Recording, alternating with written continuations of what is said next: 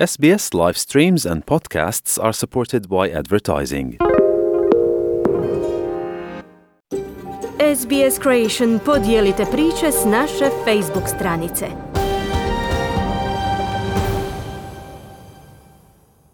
Slušate program radija SBS na hrvatskom jeziku, ja sam Kruna Martinac. Hrvatskoj nakon pobjede nad Francuzima ostale su još dvije nacije s kojima nemaju pozitivan ishod.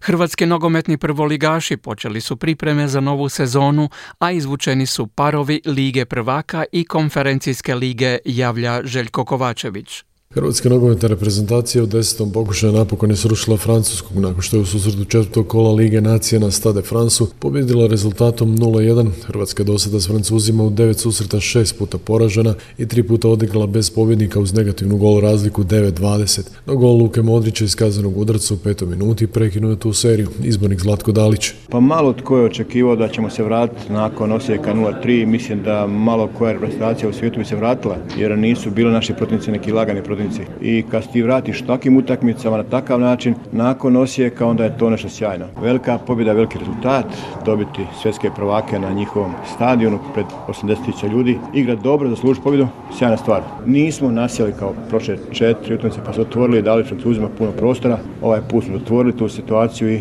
jednostavno mislim čak ne znam da li bilo nekih šansi, ja mislim da ih nisu ni stvorili šanse. Nakon što je u Parizu srušila svjetske prvake Francuza, računajući samo reprezentacija s kojima je Hrvatska igrala više od jednom, Hrvatskoj nogometnoj reprezentacija ostala su još dva velika suparnika koja nikada nije pobjedila, Brazil i Portugal. Dinamo u drugom predkolu Liga prvaka igra s pobjednikom susreta prvog predkola u kojem se sastaju sjeverno-makedonski Škupi i gibraltarski Lincoln Red Imps trener Ante Čačić. Kad gledamo iz kojih zemalja dolaze, onda bi onda sigurno točno da i Dinamo puno kvalitetnije, da ima kvalitetniju koncentraciju igrača. Moramo se usredotočiti na sebe, učiniti sve da momčad bude u, u tom trenutku na pravom nivou i da savladamo prvu prepreku. Škupi vodi Goce Sedlovski koji je prije tog kluba bio trener Dinama 2 tijekom karijere između ostalih igrao za Hajduk i Dinamo. Dinamo će biti domaćin u prvom susretu koji će se odigrati 19. ili 20. srpnja. Uzvratna utakmica igra se 26. ili 27. srpnja. Nogometaši Osijeka u drugom predkolu konferencijske lige igraće sa Kizilžar Petropavlovska iz Kazahstana, dok je u istom dijelu natjecanja Rijeka za suparnika dobila švedski Djurgarden. Osječki nogometaši prvu će utakmicu igrati u gostima 21. srpnja, dok se uzvrat na stadionu Gradski vrt igra za 7 dana. Kazahstansko prvenstvo je u tijeku, suparnik Osijeka trenutačno se nalazi na 11. mjestu ljestvice. Rijeka sa Šveđanima igra 21. srpnja na Rujevici, švedsko prvenstvo je također u tijeku, a Djurgarden je trenutačno na četvrtom mjestu. Hajduk, treći hrvatski predstavnik u ovom natjecanju, priključuje se konferencijskoj ligi u trećem predkolu.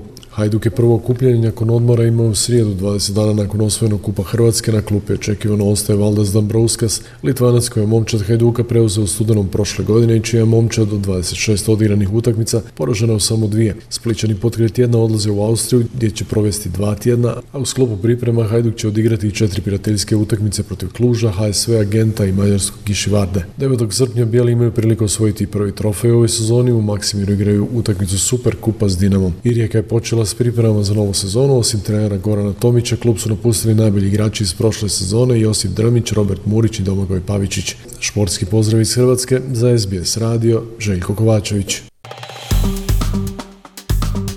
Kliknite like, podijelite, pratite SBS Creation na Facebooku.